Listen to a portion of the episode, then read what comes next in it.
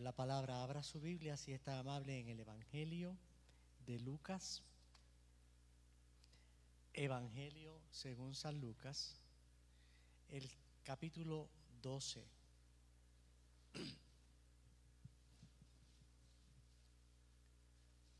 Y mientras usted está buscando la escritura, si es tan amable, podemos orar brevemente. Señor, esta palabra que vamos a escuchar de ti, tú la enviaste, la diste, fue registrada para nuestro bien. Te pedimos que ella cumpla el propósito para la cual tú la enviaste. Nunca tornará atrás vacía.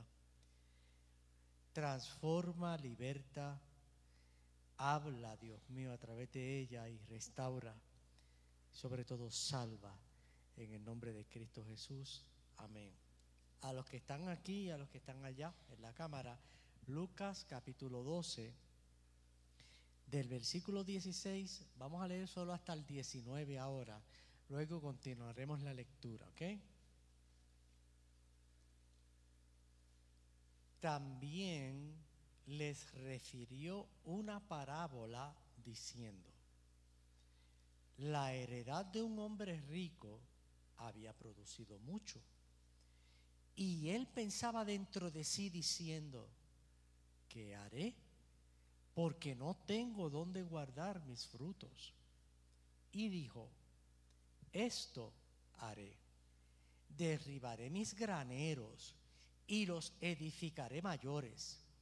Y allí guardaré todos mis frutos y mis bienes. Y diré a mi alma, alma, muchos bienes tienes guardados para muchos años.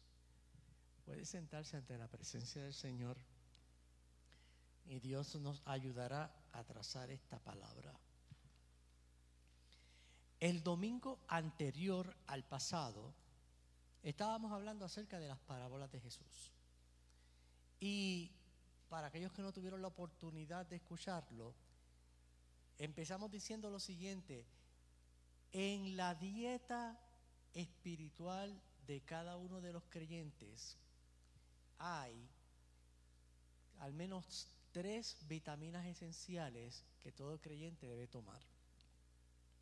Una es la vitamina E de Evangelio. Esa es la que estamos considerando hoy. Otra es la vitamina S de salmos, porque en los salmos encontramos tantas respuestas a nuestras inquietudes, ¿verdad? Y a la adoración. Y la vitamina P, que es la vitamina de los proverbios para sabiduría. Si usted junta las tres, la vitamina E, la vitamina S y la vitamina P, hacen el acróstico de espíritu, ESP. Y esas vitaminas son las que deben avivar el espíritu que está en nosotros por Dios para poder mantener y sostener esta relación que tenemos con Dios.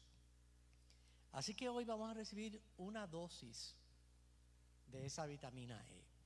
Está en el capítulo 12 de Lucas y lo curioso es que Lucas era doctor. Entonces es como si el doctor nos estuviera prescribiendo la vitamina que nos corresponde tomar hoy. Entonces mire cómo dice el versículo. También les refirió una parábola diciendo, la heredad de un hombre rico había producido mucho. Vaya notando el detalle del texto. El hombre ya era rico. Dice, era un hombre que rico. Y se le va a acercar a Jesús para hacerle una pregunta. ¿Entiende? Pero Jesús toma ventaja de esta parábola para hablarle a la audiencia que estaba allí acerca de un principio de vida que él necesitaba que como buen doctor darle la dosis a aquellos que estaban allí. Voy a hacer un, voy a mencionar algunos puntos acerca de las parábolas. Por ejemplo, en el siglo primero, cuando los primeros cristianos estaban eh, viviendo en aquel entonces, los que no eran cristianos veían que aquellos que proclamaban ser cristianos vivían conforme a aquellas parábolas que Jesús hizo y las relataban y las contaban. Y le decían, no, porque nuestro Maestro Jesús nos dijo, nos contó, y daban testimonio de su fe a través de los relatos de aquellas parábolas. Entonces, las parábolas vinieron a ser como la fuente que utilizaban los creyentes para hacer referencia a la manera en que vivían. ¿Cuál fue el asunto? Bueno, pues que no todos vivían conforme a la praxis de aquellas parábolas, sino que negando la eficacia de lo que decían, vivían opuestos a aquello. ¿Qué pasó? Que el testimonio de la fe entró en cuestionamiento. Si el testimonio de la fe estaba en cuestionamiento a causa del relato, pues decían, ah, pues quien la narró también está cuestionado. Entonces comenzaron a cuestionar la vida de Jesús. Así que no era de extrañarse que en el primer siglo ya estas personas que estaban dando testimonio acerca de las parábolas dijeran, eso no me parece real. ¿Qué ocurre? Que Jesús no le dio significado a la vida por las parábolas, sino que le dio significado a su vida por su sacrificio. ¿Está entendiendo eso? Entonces, las parábolas él las utilizaba como ilustraciones para revelar y para traer una enseñanza, pero exactamente no utilizaba, Jesús no, en lugar de utilizar conceptos, en lugar de utilizar razonamiento, en lugar de tener un método científico para explicar algo, simplemente contaba una, una historia.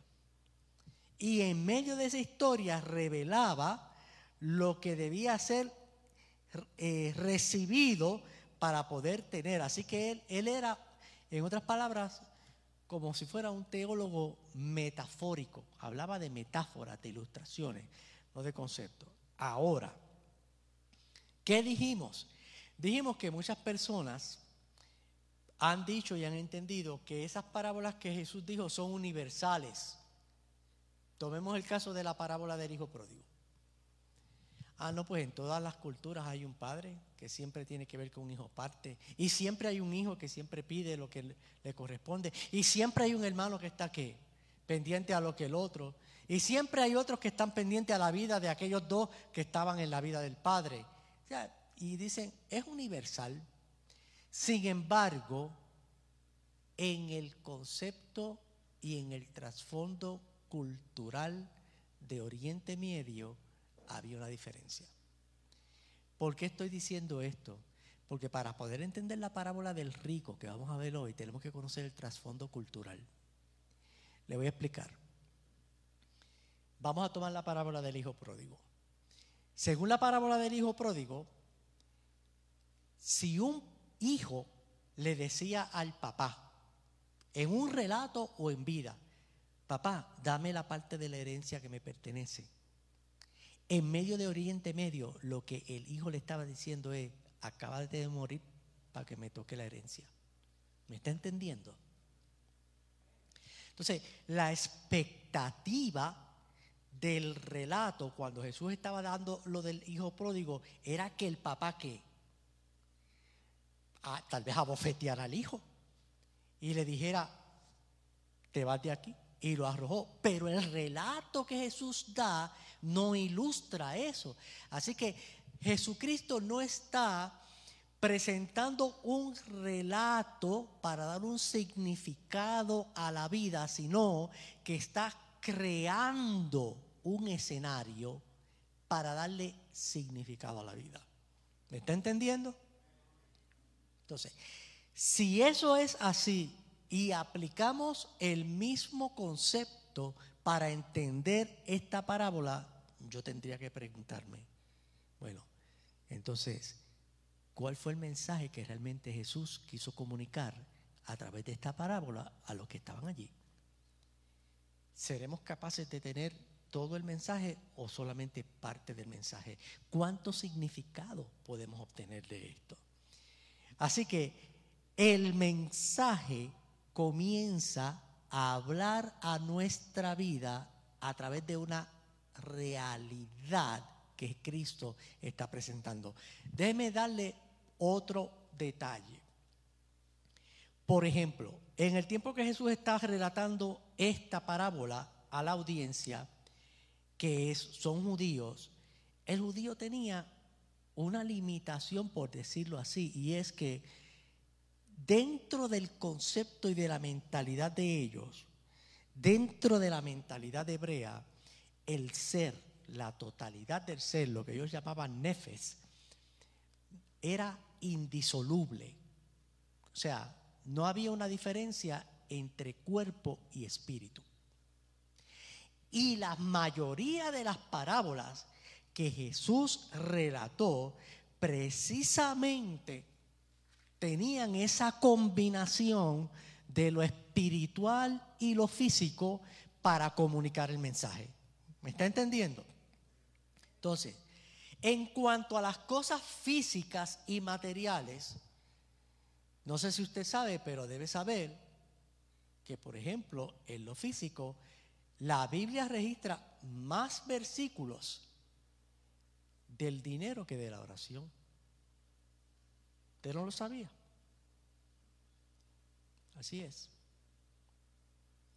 Porque Dios estaba comunicando un principio a los que estaban oyendo. Recuerde, déjeme ir para atrás. Recuerden que estamos hablando de que esto es como si fuera una vitamina. Es la dosis que necesitamos para poder mejorar nuestra salud en Él. Así que Jesús está dando una parábola para que nosotros podamos estar fortalecidos y preparados en el manejo de nuestros asuntos materiales y espirituales. ¿Me entendió? Ok, como ese es el propósito, ahora está Jesús diciendo, yo voy a comunicar una enseñanza, un principio que tiene que ver con lo material, pero a la misma vez lo voy a relacionar con el Espíritu. Y esta parábola que está aquí es la parábola que aporta una gran enseñanza a, esta, a este asunto que estamos tratando. Vamos a evaluar la retórica, vamos a evaluar el contenido del texto bíblico. Vaya conmigo a la escritura. Vamos a ir leyendo y a medida que vayamos leyendo vamos a ir desarrollando el principio. Aquellos que quieran tomar apuntes, pues bendiciones. A los que están allá, excelente. Mire cómo comienza. El hombre que está en la multitud le plantea a Jesús un asunto material de la realidad de vida. Le dijo uno de la multitud, maestro, di a mi hermano que parta conmigo la herencia. Ahora viene Jesús y responde con una respuesta material. La pregunta fue respecto a lo material, pues ahora Jesús le responde. Dice, mas él le dijo, hombre, ¿quién me ha puesto sobre vosotros como juego partidor? Y les dijo, dentro de esa, de esa respuesta, les dijo, mirad y guardaos de toda avaricia. ¿Está entendiendo que está hablando acerca del principio material del manejo del dinero, pero le aporta un principio espiritual acerca de la avaricia. Porque la vida del hombre no consiste en la abundancia de los bienes que posee. Ahora viene Jesús. Y le refiere la parábola y les dice, también le refirió una parábola diciendo, la heredad de un hombre rico había producido mucho. Hasta ahí está la audiencia escuchando. ¿Qué es lo que va a decir? Ahora viene Jesús y dice, él, el, hombre del relato, el hombre rico que está ahí, que había producido mucho, era rico, pero ya tenía una cosecha abundante, dice que pensaba dentro de sí diciendo, bueno, ¿y ahora qué voy a hacer con todo esto? ¿Qué haré? Porque no tengo dónde guardar todo esto. O sea, estoy preocupado acerca del desperdicio. ¿Cómo puedo ser yo un mejor administrador? ¿Qué puedo hacer yo respecto a este bien que me ha tocado recibir? Así que el pensamiento humano que está Jesús diciendo es que él pensaba, decía, ups, no tengo almacenes para guardar lo que tengo. Eso es lo que está ahí. Ahora viene Jesús y dentro del relato junto con el pensamiento que está diciendo, revela lo que el hombre quiere como solución y dice, ah, esto haré, voy a derribar mis graneros y los voy a hacer y los voy a edificar mayores y allí, oiga bien, guardaré, escuche, mis frutos, mis bienes y diré a mi alma. Eso fue suficiente para dejarle saber a la audiencia que la intención del hombre del relato estaba únicamente centrada en él, en sí mismo. Y fíjese que el relato está descubriendo un principio de administración material, pero a la misma vez un principio espiritual, porque está hablando mis frutos y mis bienes, para luego hablarle al alma. Eh, ¿Me, está entendiendo? ¿Está viendo que está ahí en el escrito? Entonces, y diré a mi alma, alma, muchos bienes tienes guardados para muchos años, repósate, come, bebe y regocíjate. La seguridad de aquel hombre estaba centrada en el principio del bienestar material. Entonces, Jesús está planteando que este hombre que ya era rico recibe una producción alta de bienes, pero le insta a pensar, ok, ¿y todo lo que tiene, de quién va a ser? Porque el versículo 20 dice, pero Dios le dijo, necio, esta noche vienen a pedirte tu alma y lo que has provisto de quién será. Entonces ahí comienza Jesús a establecer el principio espiritual, añadiendo en el versículo 21 diciendo, así es el que hace para sí tesoro y no es rico para con Dios. Ya, ya entendimos el texto, ¿verdad? Vamos a analizarlo. Vamos a ir parte por parte. Note que el relato que está dando Jesús destaca que la relación que el hombre tenía con sus posesiones era únicamente egocéntrica. Mis frutos, mis graneros, mis bienes, mi alma. Entonces, como eso está ahí destacado, el plan del hombre consistía en aumentar la capacidad de almacenamiento para conservar aquello para él. ¿Me está entendiendo?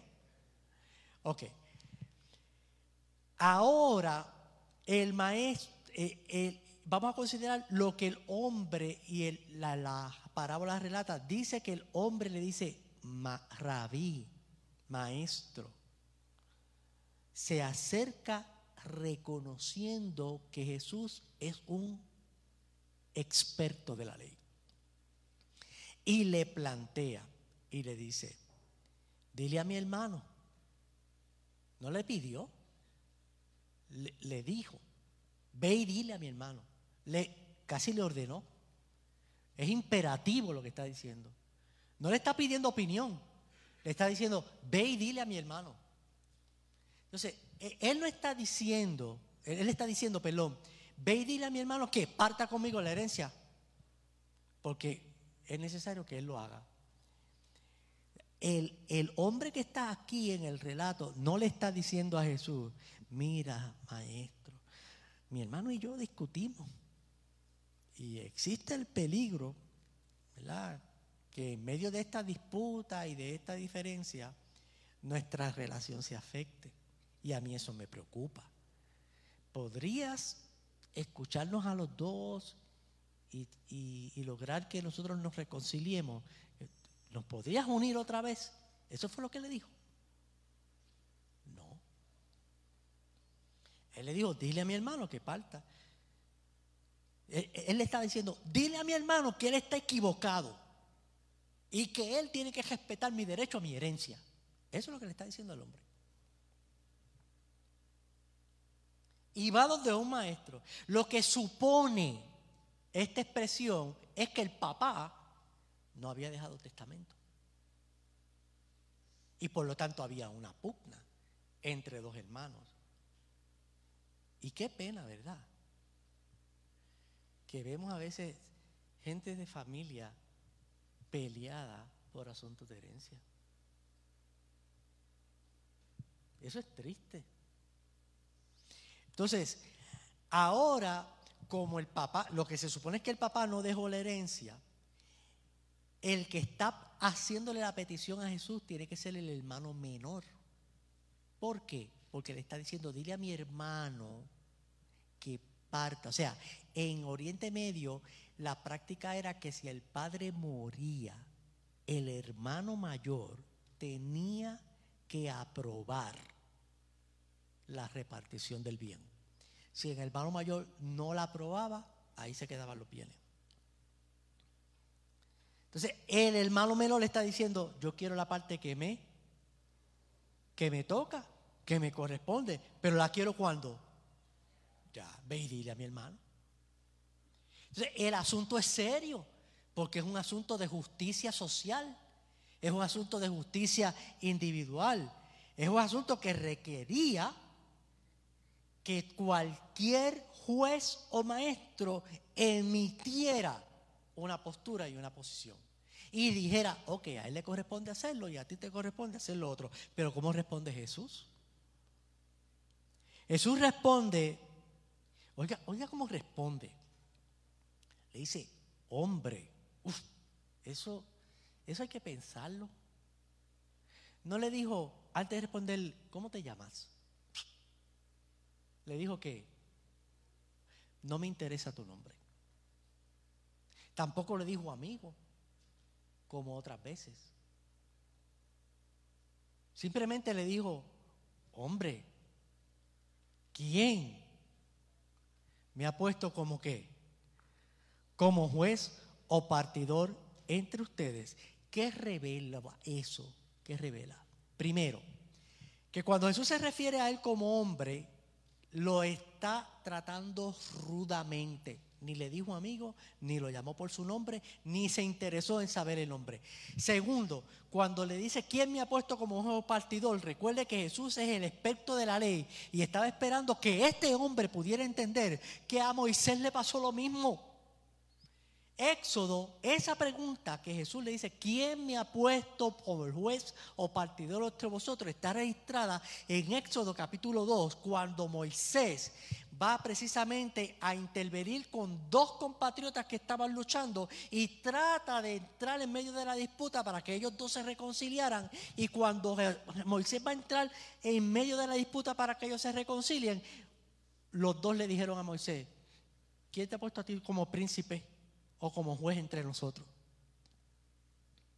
Así que Jesús está revelándole al hombre en medio de la respuesta no solo la rudeza de la respuesta, sino que no conoces lo que dice la ley.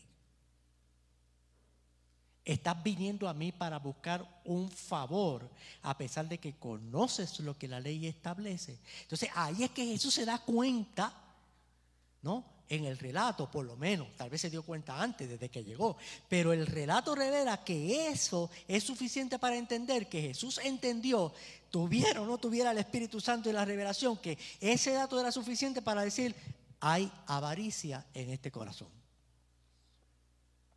Este hombre me está planteando a mí no un asunto de bien, sino un asunto de avaricia. Entonces, en lugar de buscar la solución y la respuesta por una sentencia, debemos procurar la reconciliación. ¿Está entendiendo eso? Ese es el mensaje. Jesús identifica que la causa de la pregunta, no, de la, de la solicitud, porque le está diciendo, dile a mi hermano que parta, estaba en el corazón el hombre, este muchacho, este hermano menor, lo que quería es, yo quiero mi bienestar propio y respectivamente del de mi hermano.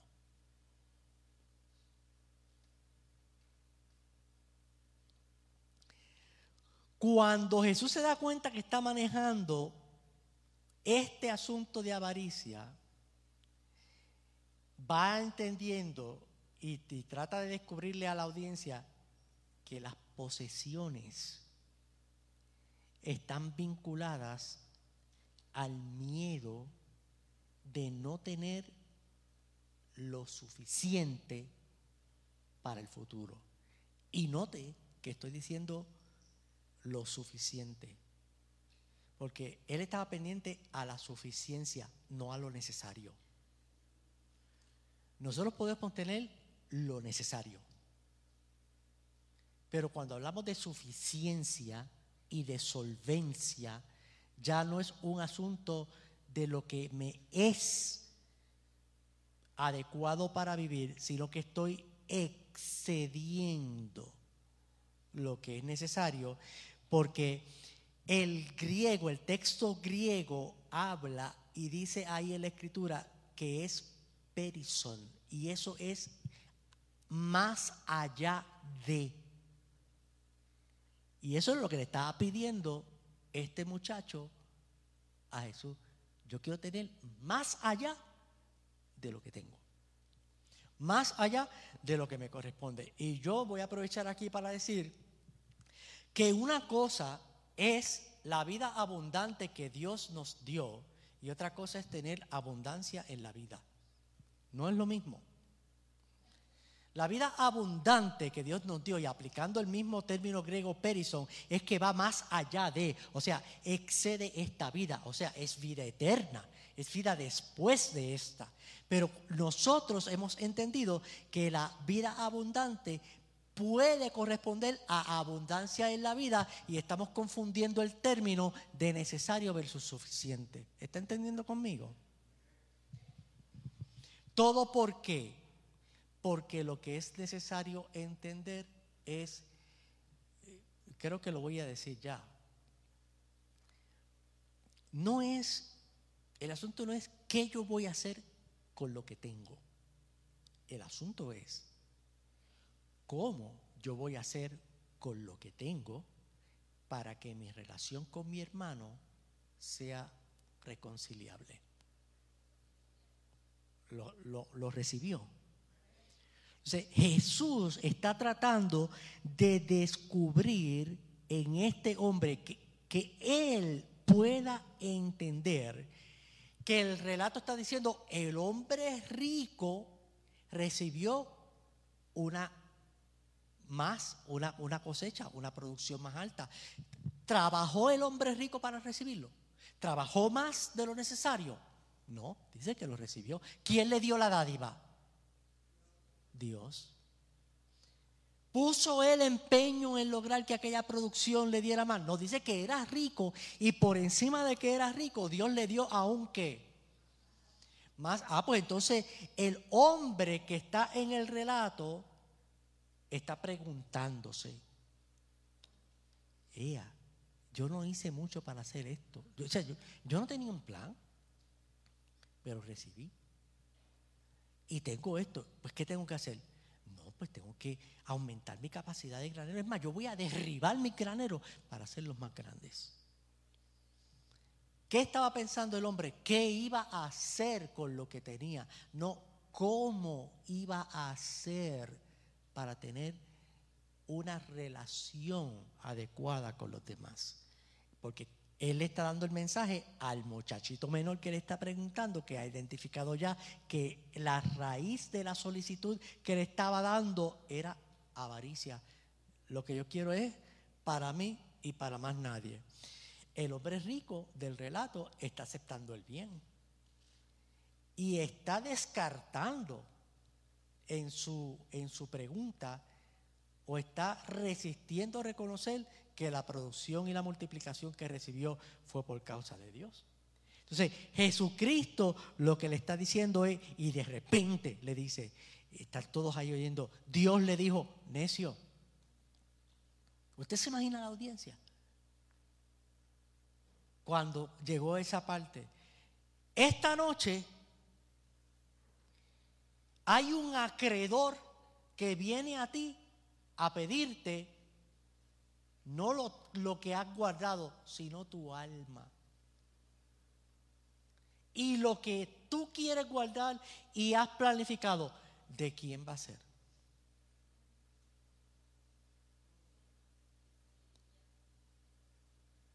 ¿Está entendiendo?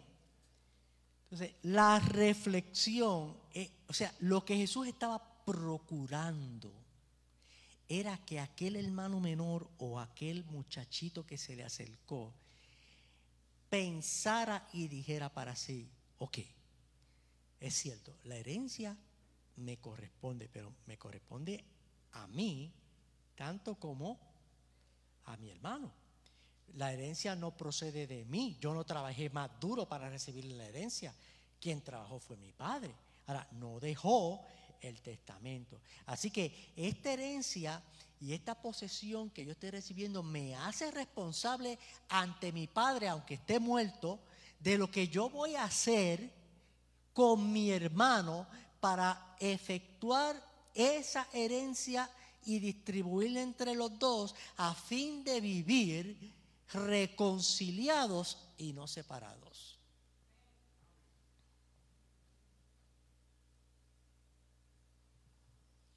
Por eso Jesús dijo, así que el que hace tesoro para sí no es rico para con Dios. ¿No sabe usted el valor y el significado que tiene esta parábola para mí? He visto, he vivido la realidad de situaciones donde hemos visto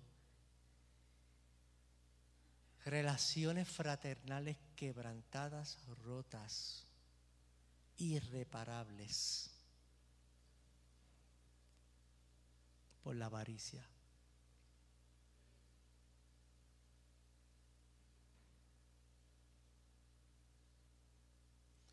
Y Jesús nos está dando hoy una vitamina. para que reconozcamos que es necesario fortalecer nuestra alma respecto a este principio. Vale más la reconciliación que el bien. Por eso Proverbio dice, mejor es lo poco que lo mucho. El planteamiento es que somos realmente administradores de todas nuestras posesiones y somos responsables ante Dios, pero no de lo que hacemos con esas posesiones. Eso es administración, pura administración, pero somos responsables ante Dios de lo que hacemos, de cómo hacemos con esas posesiones para compartir poner relaciones.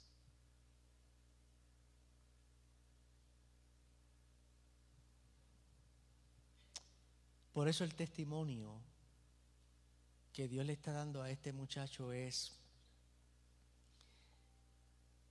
debes procurar, antes de saber qué vas a hacer con lo que Dios te ha dado, cómo vas a tratar a tu hermano. Seguramente, si él hubiese sabido primero cómo tratar a su hermano,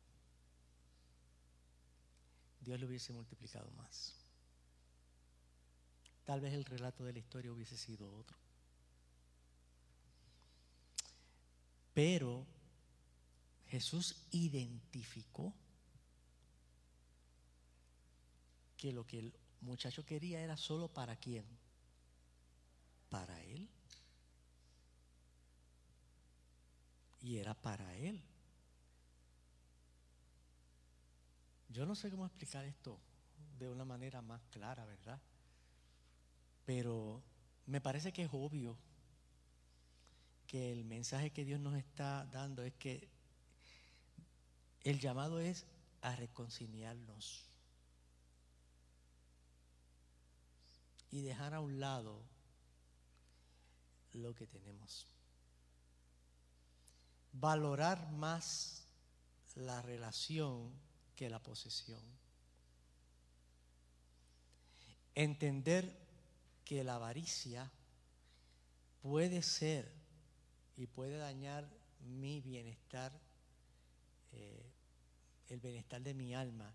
Mire lo que dice Hebreos. Hebreos dice, creo que en el capítulo 13, eh, dice, sean vuestras costumbres sin avaricia. Eso está ahí en la escritura. Estemos contentos con lo que tengamos. Porque Él nos dijo, no te desampararé, ni te dejaré. Y es bueno que guardemos. Yo no estoy diciendo aquí que no guarden. Estoy diciendo, es bueno. Pero tenemos que guardar lo que es necesario. Si pretendo cargar la carretilla más de lo que puede llevar, me corro el riesgo que qué? Que desperdicie. Y lo triste es no que se desperdicie el valor de lo que poseemos, sino el valor de la relación de quien, están, de quien está a mi lado. Vamos a inclinar nuestros rostros y vamos a orar.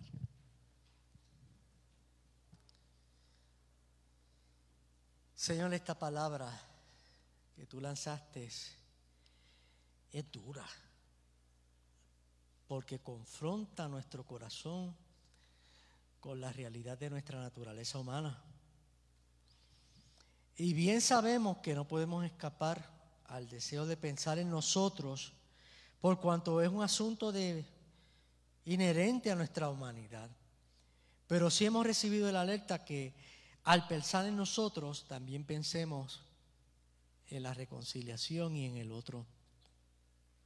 Te pido en el nombre de Jesús que esta palabra que ha sido plantada y sembrada nos ayude a ser guardados de toda avaricia, porque el bien no está en todos los bienes que poseemos, sino en toda la vida que viene de ti.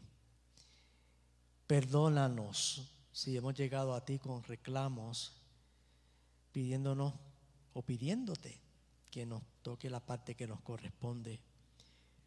Tú diste a tu hijo y lo diste todo. Ayúdanos a mantener fresco ese pensamiento en mi corazón y en mi vida. Y te pido en el nombre de Jesús que esta palabra alcance a familias que están divididas, que están trabajando sus relaciones que necesitan una respuesta tuya y te reconocen como maestro, pero que en medio de esta palabra ya tú has descubierto, Dios, que el verdadero mensaje es que estemos atentos a la reconciliación, primero contigo y después con nuestro hermano. Te pido esto en el nombre poderoso de Jesús para que sea hecho y así brinde y traiga fruto en Cristo Jesús. Amén. Amén. La paz de Cristo, amados hermanos. Meditemos en esta palabra, llevémoslas en el corazón y permitamos que el Señor nos siga ministrando. Amén.